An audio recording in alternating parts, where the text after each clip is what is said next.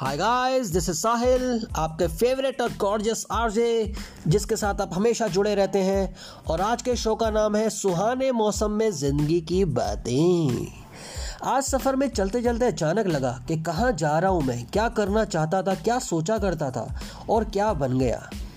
तो सोचा सबके साथ चर्चा की जाए कि करियर में लोग क्या करना चाहते थे और क्या कर रहे हैं। क्या आपको लगता है कि जो आपका करियर है वो आपकी पसंद का है, या कुछ और आप रास्ते से भटक गए हैं? So guys let share our journey share our dreams और याद करें वो यादें कि क्या चाहते थे और क्या कर रहे हो।